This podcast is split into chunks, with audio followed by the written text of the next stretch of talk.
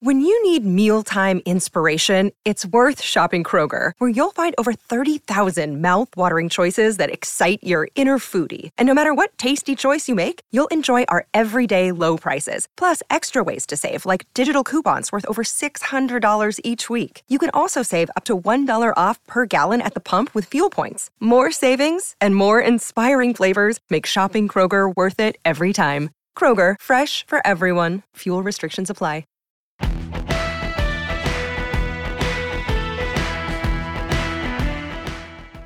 You know, if you haven't checked out What Chaos yet, you oughta, because we've had all your favorite players on the show. I'm talking Seth Jones, Lena Solmar, Connor Bedard, whoever it may be. We're live every day on YouTube at noon Eastern, but also available on all podcast platforms, including the one you're listening to right now. We got guests, and yeah, we're also doing a bit of chit chat, goofing around, laughing at what makes us laugh in hockey. So, regardless of how deep you are into your hockey fandom, come listen to What Chaos. We'll talk about your favorite team, we'll talk about your least favorite team, and everybody in between.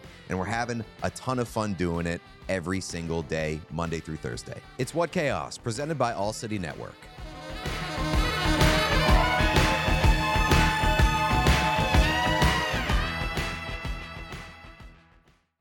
This podcast episode is brought to you by Coors Light. These days, everything is go, go, go. It's nonstop hustle all the time.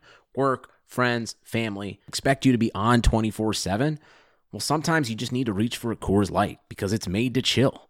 Coors Light is cold lagered, cold filtered, and cold packaged. It's as crisp and refreshing as the Colorado Rockies. It is literally made to chill. Coors Light is the one I choose when I need to unwind. So when you want to hit reset, reach for the beer that's made to chill. Get Coors Light in the new look delivered straight to your door with Drizzly or Instacart. Celebrate responsibly. Coors Brewing Company, Golden, Colorado.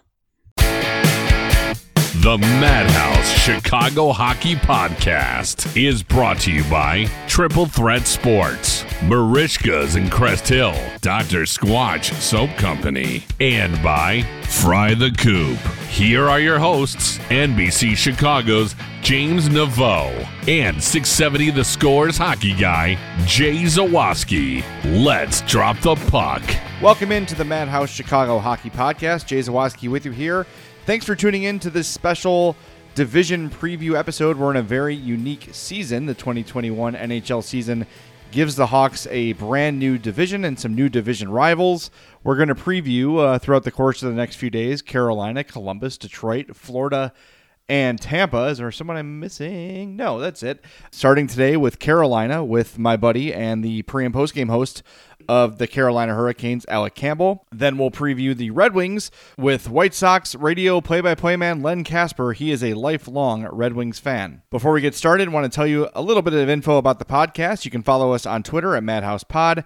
Instagram, Madhouse underscore pod. Of course, we're on Facebook. Just search Madhouse Chicago Hockey Podcast. We have a merchandise shop, madhousepodmerch.com. That's powered by our friends at Triple Threat Sports. For all your team outfitting needs, call Chris 708 478 6090 or email Chris at triplethreatsports.com. Check out our merch shop, madhousepodmerch.com. And for all things Madhouse Podcast, go to madhousepod.com. Without further ado, let's get to our interview with Carolina Hurricanes radio analyst Alec Campbell. Joining me now on the Madhouse Chicago Hockey Podcast is Alec Campbell. He is the pre and post game host for Carolina Hurricanes games on 99.9 The Fan in Raleigh. They are part of the, obviously the Carolina Hurricanes radio network. Alec, it is good to talk to you. By the way, follow Alec on Twitter at Alec Campbell5. It's good to catch up, man. It's been a long time since we've spoken, and uh, welcome to the Central Division. Or is it the or the Central Division brought to you by Discover? Discover, yeah, I saw that today. Thank you very much. I'm very pleased to be in the Central Division. Other than the fact that now we're going to have to, well, there's a trade off here because the start times are going to be an hour later for me with the Central Division, but we're not playing West Coast games. So I guess I will trade off the eight o'clock start times for no 10 o'clock and 1030 start times on the West Coast. Yeah, that's uh that's a decent trade. I would say, you know, I'll take the eight o'clock because in Chicago well, it's the eight o'clock games where we get the 930. Uh, it's 1030 on the East Coast, way, way worse. Well, but, and like um, for us, the way they usually do it is they do two big West Coast swings, uh, like usually up through Canada and then down through California and into Arizona and stuff like that.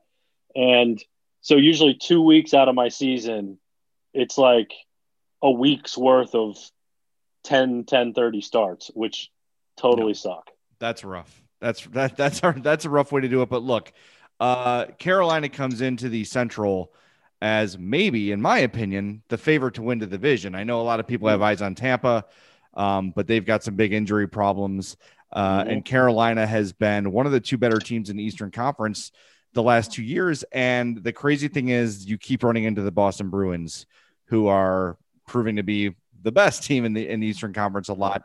Um, I'm looking at the projections for this year uh, on the Athletic and some other places, and I think we often forget about the depth that the Carolina Hurricanes have. And I think part of that is that a lot of their best players are not household names. Everybody in Chicago loves Teuvo Teravainen.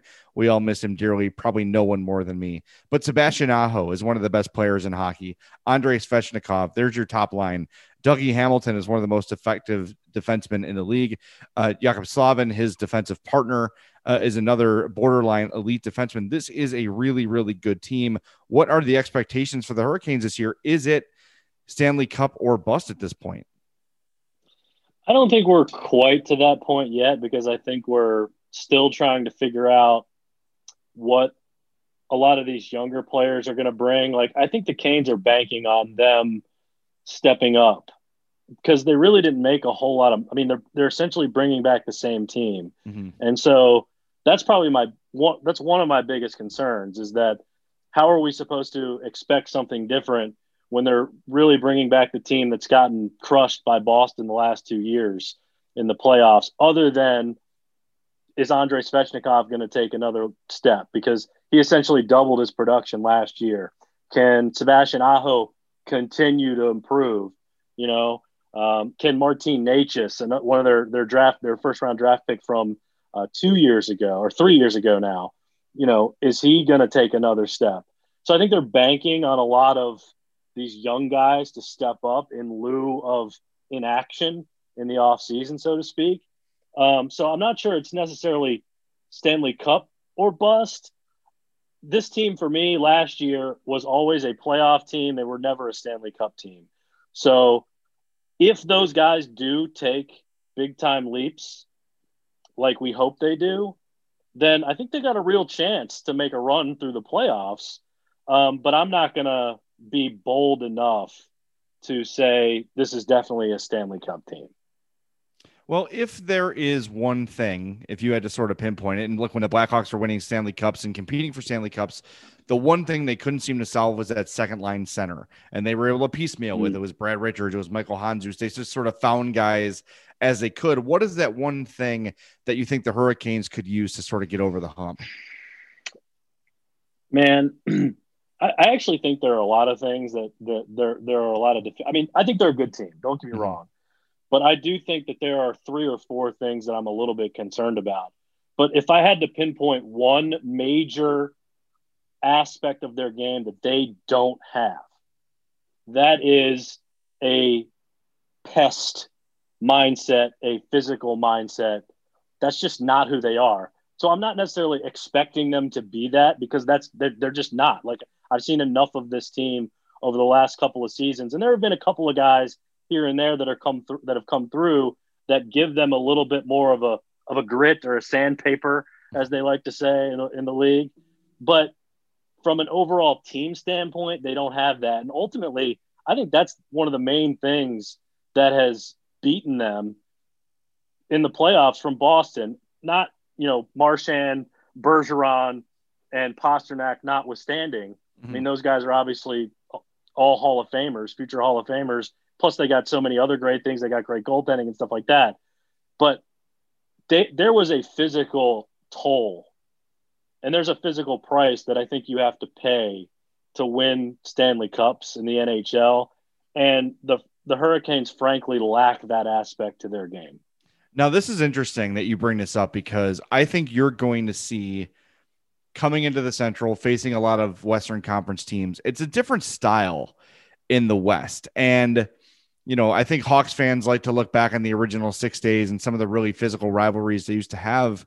But there's not a lot of overly physical teams in the Western Conference. Um, you look east and it's Philly, Boston. You know, those are the teams that they're not just very talented, they're they're big and physical and they're built to be that way. It's not so much that way in the Western Conference. So I'm interested to see how that's going to affect the way Carolina plays in the regular season because when I look at them, they remind me of a Western Conference team. They mm-hmm. remind me sort of of Vancouver when the Hawks were winning Stanley Cups, like that kind of a level of a team. And yeah, those guys had guys that were willing to play physically, but you wouldn't call them a physical team necessarily. Uh, and the yeah. Hawks were the same way. The Hawks were not physical at all when they were winning Stanley Cups, just because the West, you know, just sort of it played that way a little bit. Um, it's going to be interesting for me to see Carolina jump into the West.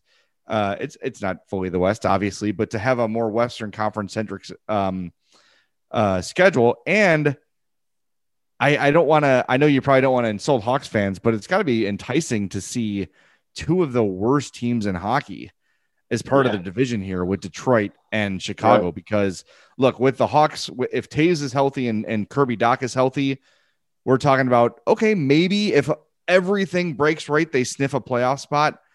With Dach out for the year and without Toews for who knows how long, we're looking at lottery pick sort of a team here. So you've got two of the of the, I guess you'd call them speed bumps in, in the NHL in the in the Discover Card Central Division. I'm just going to do that to annoy my listeners all season long. I can't wait. Yeah, I mean, listen, like I, I don't. Um, I, if that's the case, then then the Hurricanes stand a, a really good chance because the way they like to play is very aggressive, very fast. They create a ton of great chances. They they were one of the league's best teams in terms of creating high danger chances last year. The problem was they were also one of the league's best teams at allowing high danger chances too. So if that's the way that the game's going to be played over there, then they've got a great chance. They they they would have a great chance, I think, even playing in mm-hmm. the East with all these other teams too, just because of the skill level that they have. But the problem with them is that when they do run up against those teams and they can't get out to a lead, they can't finish regularly, which has which has been a thing that has bit them in the past. They run into these teams like the Islanders you know, even the um, um, sometimes Washington plays a similar game. I actually like their matchup against Washington most most of the time, but those grinded out teams that stand them up at the blue line, possess the puck inside their own zone for a long time.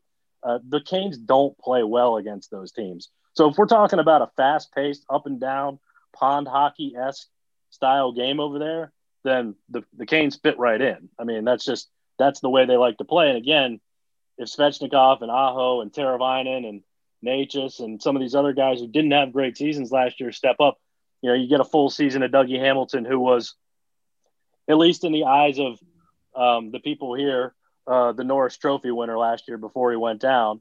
Um, you know, then they're going to score a bunch of goals. So that's you're going to have to keep up with the Hurricanes. So we'll see if we'll see if they can do that. I mentioned the physicality. The goaltending is always an issue here as well, just because of the number of big time mm-hmm. grade A's that the Hurricanes tend to give up. And it's not like the Hurricanes have incredible goaltenders. They roll goaltending by tandem. They have for the last couple of seasons. You get league average goaltending essentially from Peter Mrazek and James Reimer. So if defensively they can be better and not put their goaltenders under so much pressure night in and night out, they'll have a better chance. I'm just again not sure that that's their game.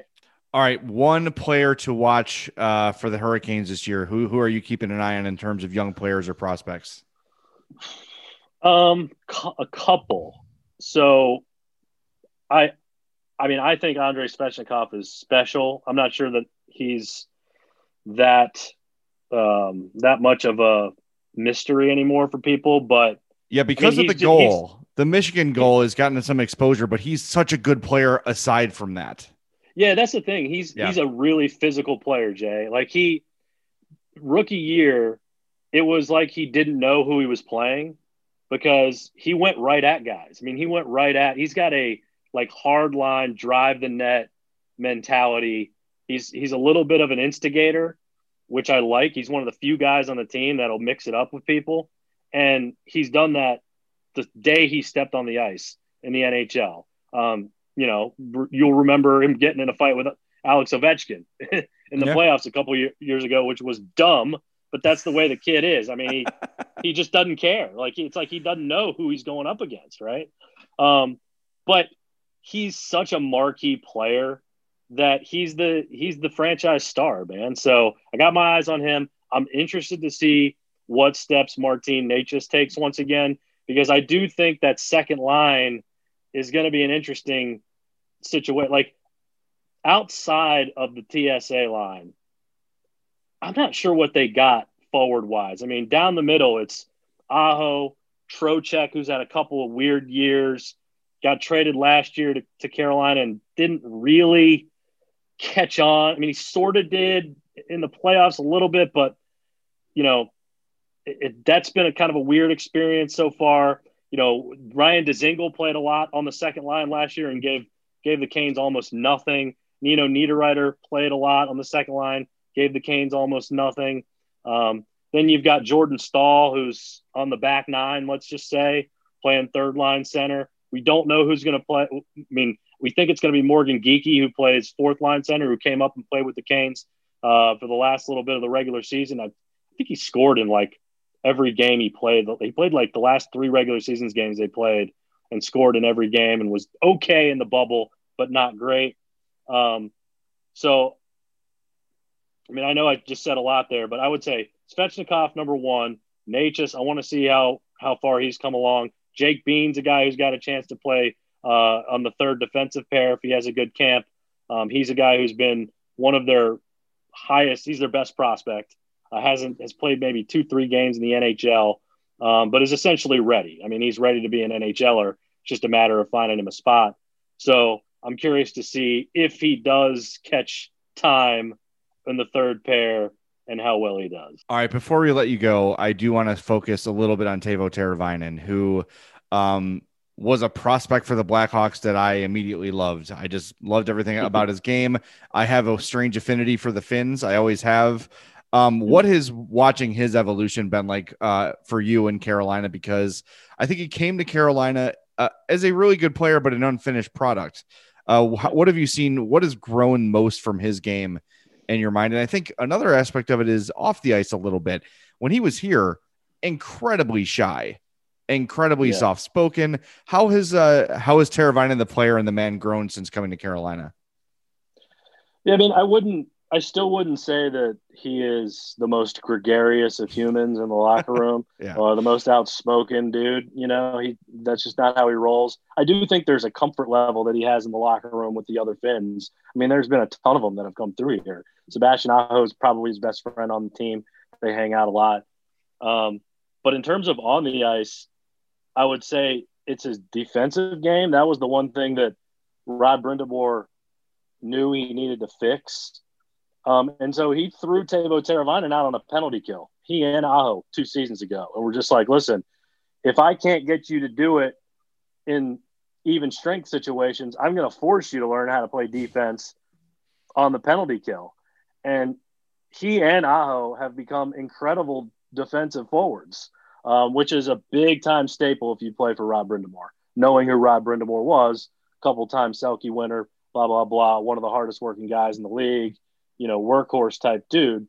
So he expects those guys to play better defense. Like he never, I think the the offensive skill for for uh, for Teravainen was always there. So it was never Rod's thought that I'm going to try to fix what this guy does because he's a wizard with the puck, right?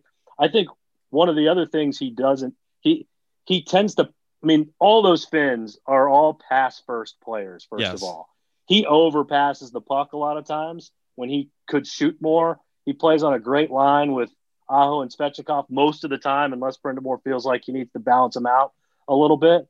Um, but they are going to be a top notch line whenever they've played together. Anytime it's a, you know, things are not going right, it's TSA once again for a few games, get things going. And then Rod might split them up a little bit um, to try to get other guys going. But um, I would say his defensive game is probably the biggest evolution. But yeah, man, he's he's a perfect complement for those other two dudes as well because he's not looking to score all the time. Again, sometimes there are times when he should and doesn't. But for Aho and Svechnikov, I mean, they get so many great looks because they play on a line with Teuvo Teravainen. Earlier on, you mentioned the Carolina Hurricanes need for some grit Um, if you have a direct line to Don Waddell, just let him know Andrew Shaw and Brent Seabrook are available. no, we don't. We're good. We're good on Seabrook. Um, I and I love Seabrook. Like I'm not even. I'm not even knocking the guy, man. I've, you know, my time in Chicago, he was amazing. Yep. Right. Uh, I went. I think I went to two games where he scored game winners in overtime. Um, so I love Brent Seabrook, but we're good on that.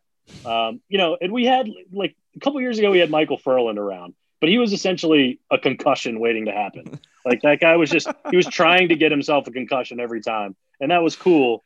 But you know, all right, what it is. Well, I know you know you're getting annoyed with Teuvo passing all the time. So if you need to, if you need to wash shoot, your hands, Teuvo, shoot. yeah, if you need to wash your hands of 86, we got a we got a spot for him.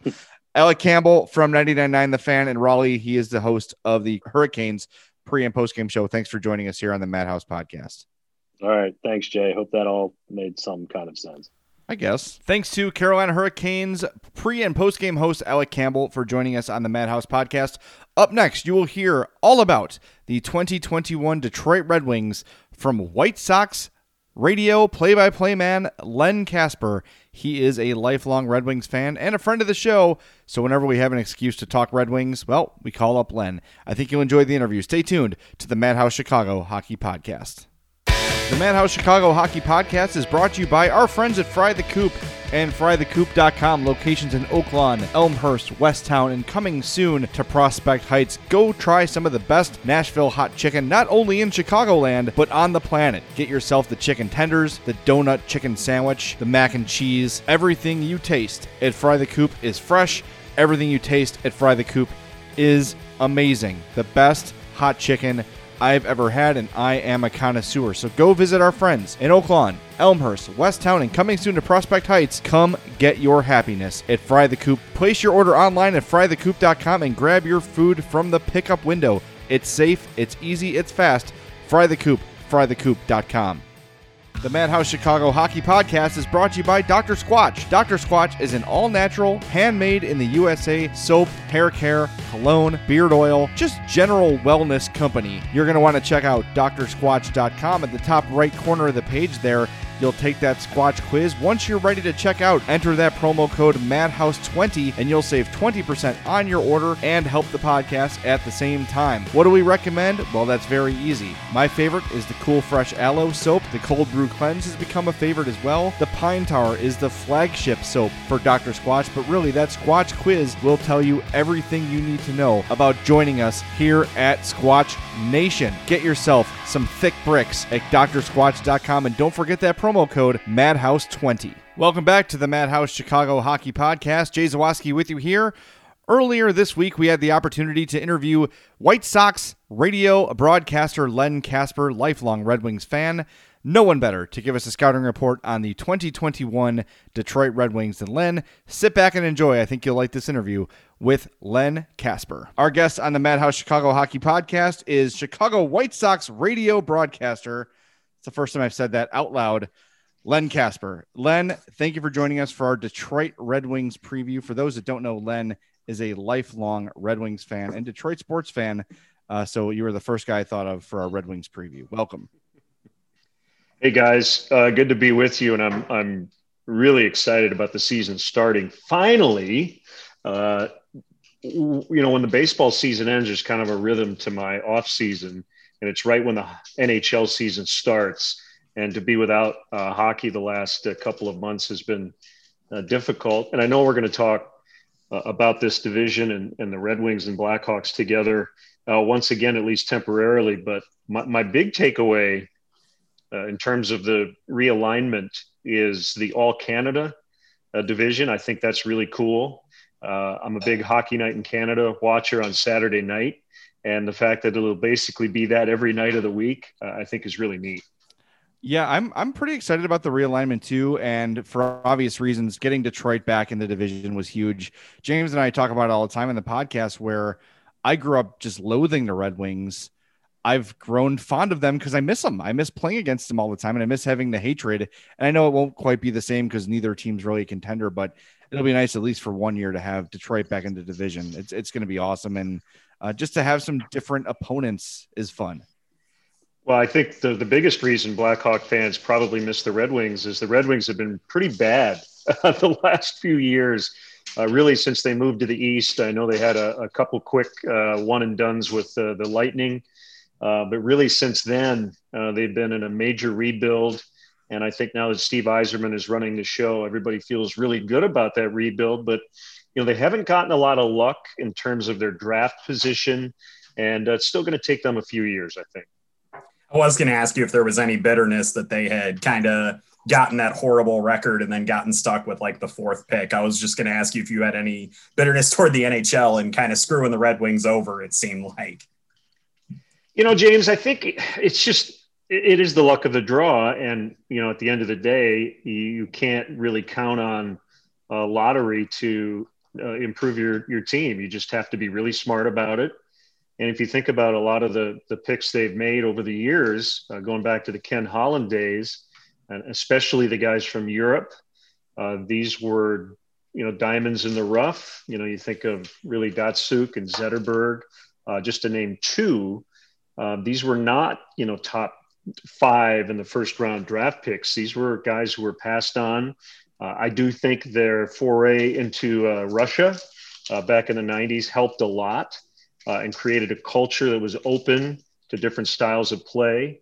Um, but they're going to need a couple more guys like that. Um, you know, based on what I've seen and what I've heard and and read, you know, they like a lot of the young players who may make their debut this year, but they don't really have. It looks to me at this point they don't have a Patrick Kane or a Jonathan Toews or a Steve Yzerman in their system. They're probably still going to need to draft somebody like that.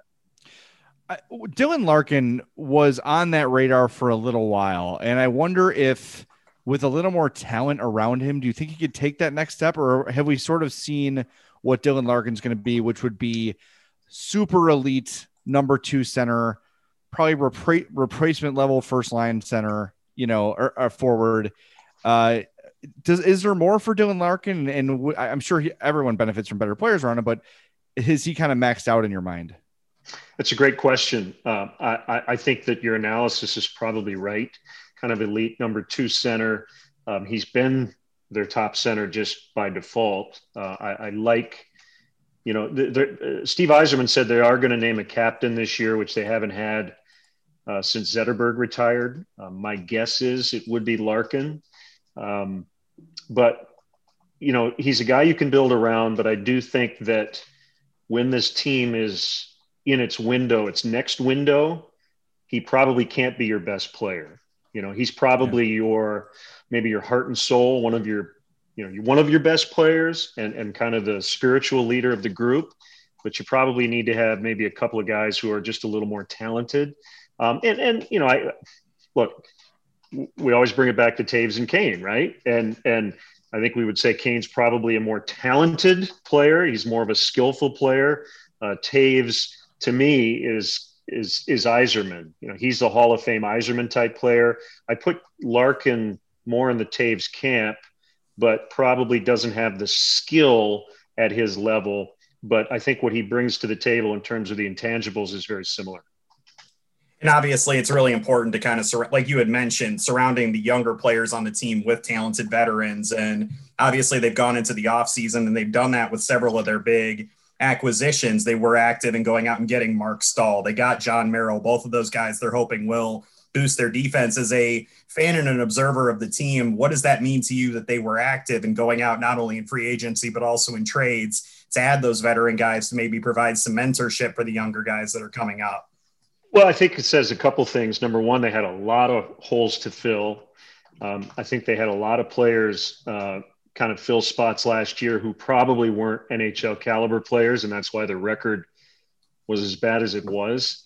Um, to me, the biggest issue for this team, if you go back to kind of the end of their last run, is their defensive core just has not been good. Um, you know, they haven't drafted particularly well there, and um, I, I want to say Stuart, Lidstrom, Rafalski I mean, those are three pretty elite guys, and they lost them all like within two years. Mm-hmm. And you know, Stuart went back, I think, to the West Coast, and then Rafalski retired, Lidstrom retired, and and they just they have not been able to recover from that. Uh, Danny DeKeyser got hurt last year, and I think has a chance to still be a very good uh, NHL defenseman. I'm not sure he's a, a, a top pair, maybe uh, maybe a three or a four uh, in that second pairing. Uh, but they like him a lot, and I, and I do think having uh, Marc Staal and just you know a couple of guys who have some experience in the league will be very beneficial to this whole group. It's that fine balance of, and the Hawks are sort of in the same boat of this. We're trying to rebuild, but we also don't want to be just horrible and lose every game. And it's that balance of what's the value of bringing in like when I saw the the Wings sign Bobby Ryan, I was like, what what are they gonna do with Bobby Ryan? They're nowhere close to winning. But like James mentioned, I saw Steve Yzerman mention this too. The leadership role is something that's valued, and Yzerman has that um that's that reputation where well if he says it it's true because I think he's the best GM in the league. A lot of people do. Um, as a fan, well, what was your thought when you saw that move? And do you sort of agree with the importance of having veteran leaders on there? Like, is is that truly beneficial? I guess is the question. Well, I mean, my guess would be it's creating a culture, and I think yeah. it's easier to do that with guys who you know will bring a good attitude uh, into the the dressing room. Um, you know, I, whether Bobby Ryan or Marc Staal or really even Robbie Fabbri, who uh, came over and uh, you know from the Blues last year. You know whether those guys are going to be here when this team is really good or not. Um, you don't know, but hey, uh, the bottom line is you do have to have some people to teach the young kids how to behave and how to act, and you know all of that should not fall on Dylan Larkin. I mean the the problem is, and in, in the case of Toews and Kane and go back to Yzerman and, and, and those examples, well, these were really special people who could not only be great at their job, but could elevate everybody else. And, and I would definitely say Duncan Keith and Brent Seabrook were a part of this. Um, but it's a lot, I think, to put on a, a young player or two like a Larkin or a Tyler Bertuzzi to say, go out and be an all be an all star and also make everybody around you better. Uh, that, that's really really hard to do, and I think having a couple of veteran uh, guys in there who have been to the playoffs. They've kind of accomplished a lot of things individually, and their job is just come in here and if at the end of the year all these kids around you are better, you've done your job. And I think that's why they made those moves. And they had money to spend, so you got to spend it on somebody. And and and they were so bad. Um, yeah, I think that they just you can't lose to to that degree for four or five straight years. You don't want Dylan Larkin to be in a in an environment where all he does is lose. At some point, you have to have a little success. I love your comments on uh, team makeup and just the importance of having that chemistry. And I, I, know the Blackhawks fans obviously have not really been able to follow that as closely as they probably like to, based on the fact that they've only been playing the Red Wings two times a season. So, Len, I would like to kind of get your take beyond Dylan Larkin. Who are some of the other guys on the Red Wings roster who you think Blackhawks fans may not have kind of been able to notice? In the limited interactions between the two teams and who's kind of like stood out to you and should be somebody on the radar of Blackhawks fans as the two teams begin playing again? Well, for me, the most intriguing guy on the roster is Anthony Mantha. Um, you know, he's he's an enormous guy. I mean, he's he's he's probably way bigger than Bob Probert was back in the day. Um, but you know, he's a guy who has suffered a lot of really freaky injuries and fights and they have i mean it's literally like two fights a year and he breaks his hand in one of those fights misses six weeks season gets derailed the whole deal. But he's got great hands. Um, i think before he got to the national league he was viewed as a bit of an underachiever and there were questions about uh, his ability to work.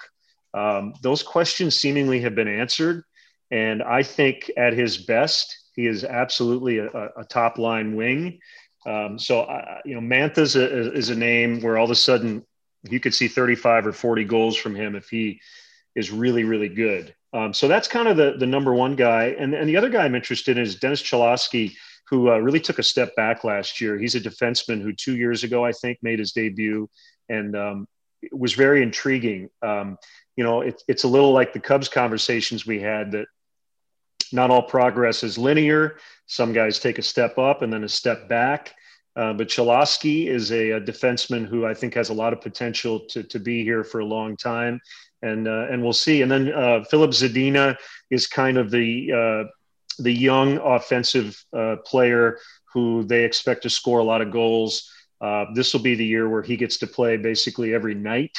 And they're just going to kind of, I think, you know, whatever leash is on him, they're just going to say, go out and play your minutes and uh, do what you can. So uh, Zadina and Mantha up front, and uh, Cholowski, if he makes the club, you know, he could be one of those uh, taxi squad guys who's got to earn his way onto the active roster. I know that's one thing Jeff Blashill talks a lot about, uh, their coach, is that you've got to earn, uh, you know, for these these these bubble guys, they don't just get opportunities because they're young. They get opportunities because they've had good practices and they get rewarded by playing that night. And I think that's the other way you create a good culture. Yeah, that's a great way to do it for sure. And I'm I, am i am hoping the Hawks will be implementing a similar uh, process with their young players. Uh, Zadina is someone I wanted to talk to you about because I remember when he was picked six overall in 2018, the coverage went crazy. This is a steal. This could be the pick of the draft. All these sort of things. And you and I, we text about hockey all the time. And I texted you a few times about Zadina, and you've always kind of been like, eh, kind of lukewarm on him. I know his debut year was a disaster last year came on strong before the stoppage, and you just said this is really his year to shine. Do you foresee him sort of implanted in maybe the top line, or, or it's got to be the top six at least, right? Yeah, I would say probably number uh, second line to start. Uh, it's a good question. I I, I don't know. I, I, I will say that the flashes and the great moments, like if you did a, a highlight package, you would be absolutely blown away. I mean, his goals are more spectacular than anybody uh, else on the roster. Um, but it's about consistency.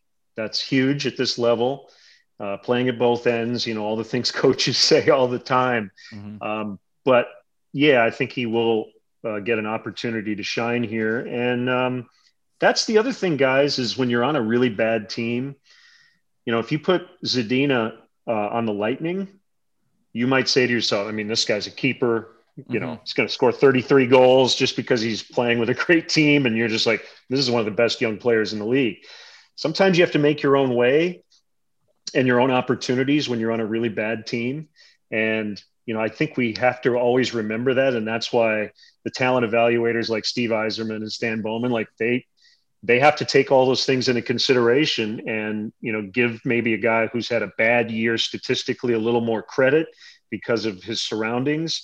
Or maybe in the case of a really good team over evaluating a young player who's in a system that works to make sure you don't overrate that guy I do want to ask you, Len. I know that it's only going to be, I believe, his second season at the helm, but how would you kind of evaluate, just based on what we've seen so far, the job that Steve Yzerman has done in his return to the Red Wings and kind of overseeing the ship and kind of trying to redirect the way that the franchise is going? Well, it's tough for me in one way because he was my favorite player growing up. And uh, so I, um, you know, he can walk on water as far as I'm concerned. um, but Jay said it earlier, so he's already broken the ice. I think he's uh, as good an executive as as you could ever ask for, and the fact that he's back uh, with the, the, the team he belongs with is is really neat. Uh, I think he's attacked this a lot like Theo Epstein did. I think he realized this is not going to be easy. Uh, it's going to be pretty painful here for a while. Uh, the team the Red Wings had last year before uh, the the pandemic ended their season uh, it was the worst season I've seen since at least 85, 86. And that team last year may have actually been worse, which is kind of hard to contemplate. I mean, we might be going back to the late 1970s and, and just how pitiful the Red Wings uh, were at that time. But I think he's been pretty transparent about it. Um, you know, the inside scoop that I get from people there is that they are far from a playoff team again this year, but they will be markedly better than they were last year. And that's going back to the draft order thing. Uh, I don't have their record. Do you guys have their record? It was like 17 and 40. I mean, they finished like 20 points behind the entire league last year. And I think that's where the disappointment comes in uh, when you get the fourth pick. You were that bad, and that's all you could muster. And I think because of that, you know, if you're 25 points better and you still don't make it, you still might get the third or second pick. So What's the difference? I don't have the record here, but had it been an 82 game season, the Red Wings would have been on pace for 45 points. Ooh. I mean that that's Now almost, that reaction says it all. that's almost impossible. Like it's almost it's almost hard to be that bad of a fr- of a pro franchise. So yeah, I, I just reading some of the season previews I've been reading to catch up before the interview. Everyone does expect a pretty decent jump. Uh, and look, you get to play the Hawks a bunch of times this year, so that, that's going to help. Yeah, and the other one, and I would ask you guys, you're you're more um, you're more a hockey expert than I am, but um, they also do not have that any that I know of that they do not have a blue chip young goaltender, and you might not need that. You could usually go out and maybe trade for somebody or sign somebody. Um, and I don't know how important that is, you know, moving moving forward. But they're going to have Bernier and Greiss. Uh, I would imagine they would generally split uh, time this year. Uh, I thought Jimmy Howard got put in a really bad spot last year just because the team in front of him uh, was really bad. Um, but you know, we never talk about goalies when teams are bad anyway. And uh, you know, I thought Bernier was pretty good last year, and, and is is decent. Um, but you know, as far as I know, there, there's no you know 19 year old or 20 year old kid who you know is the top prospect in the league in terms of goaltenders. You know what? I don't see a, a goalie in our top five prospects, but a name we we failed to mention uh, is Moritz Moritz Seider, the number six pick in the 2019 draft. A lot of people projecting he might arrive this year, 6'4", 203. Uh, have you had any uh, exposure to him at all yet?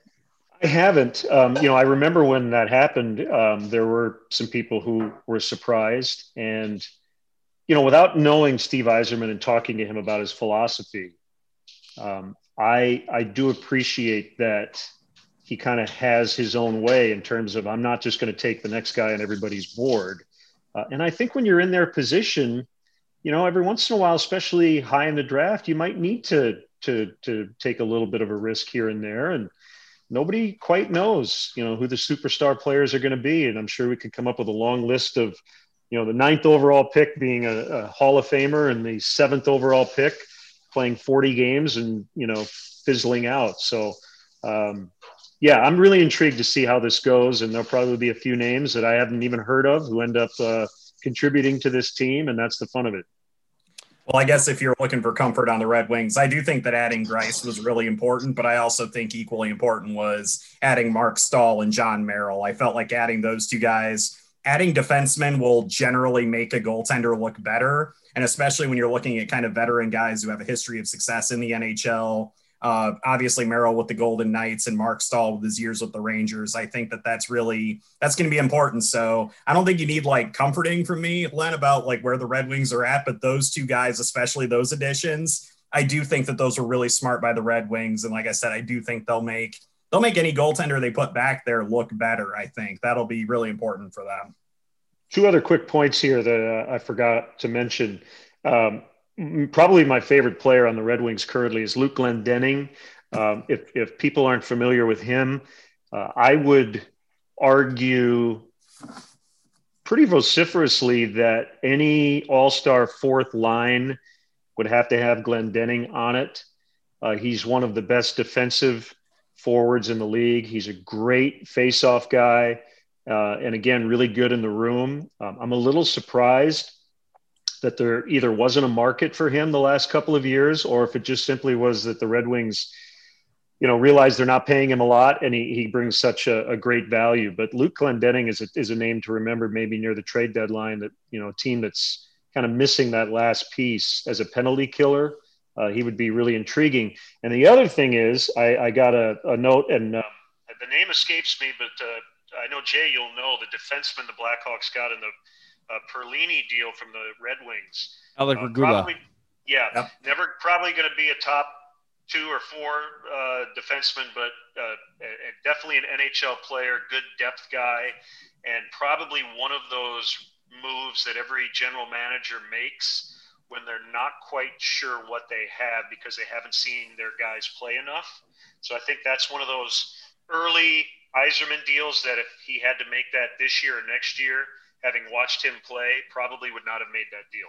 Yeah, Regula seems to be a guy who's got an outside chance of uh, maybe sneaking up and being, you know, six or seven, maybe eight on this team. So that's that's an eye Hawks fans will keep on a guy the Hawks will, keep- Hawks fans will keep an eye on all year too. So Hopefully, they don't keep playing him with Nick Seeler, Jay. No, that would be bad.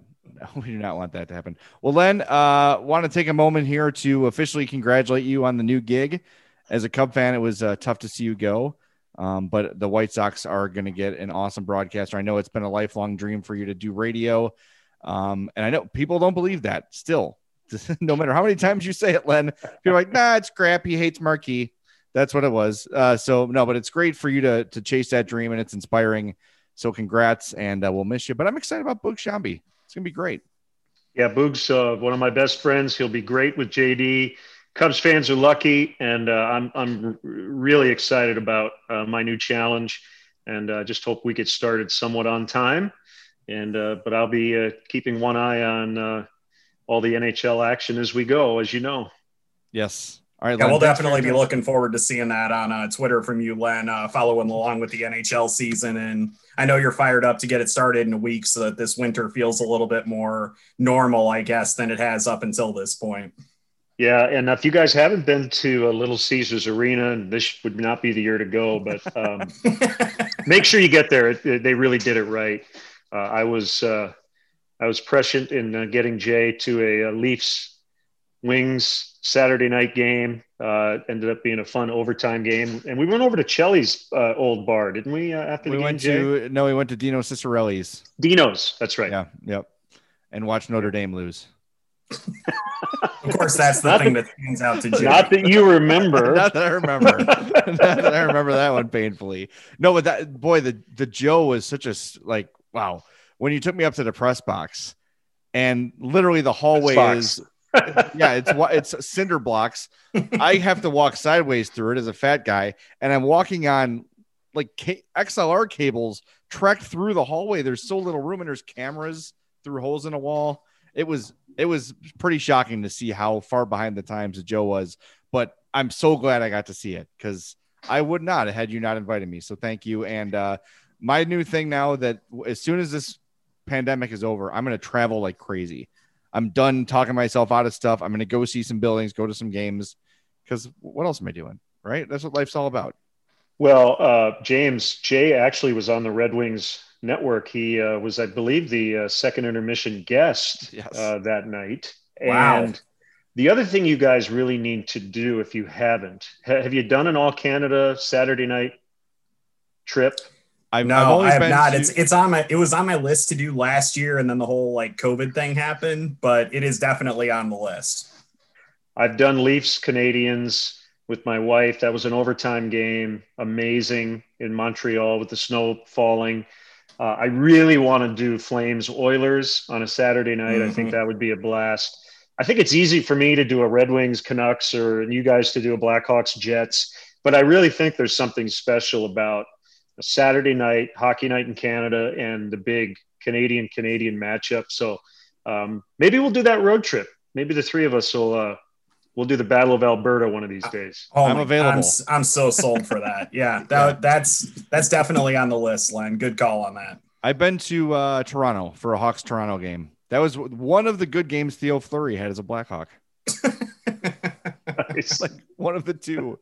All right, Len, we won't take up any more of your time. Thanks for joining us. Uh, greatly appreciate it all the time. Thank you.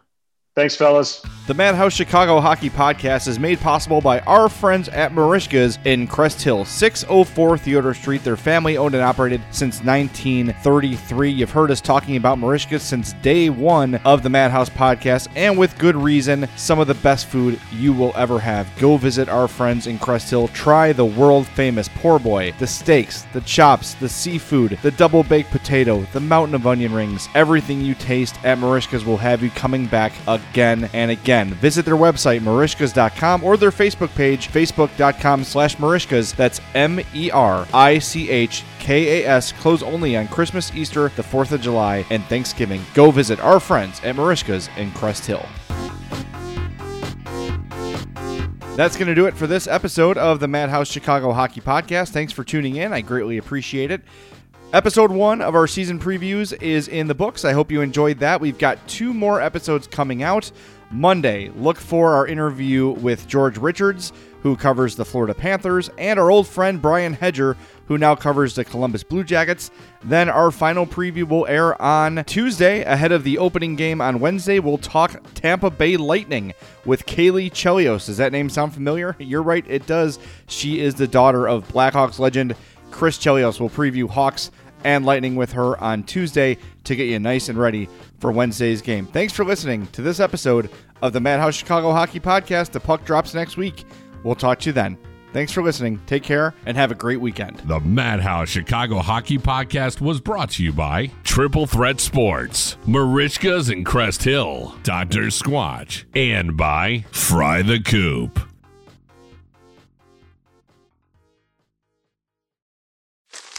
Me, me, me, me, me, but also you. The Pharaoh fast forwards his favorite foreign film, Powder Donut. okay, what's my line? Uh, the only line I see here on the script is get options based on your budget with the name your price tool from Progressive. Oh man, that's a tongue twister, huh? I'm sorry, I'm gonna need a few more minutes. bulbous Walrus, the Bulbous Walrus. The name your price tool, only from Progressive. The owl ran afoul of the comatose coxswain. Progressive Casualty Insurance Company and affiliates. Price and coverage match limited by state law.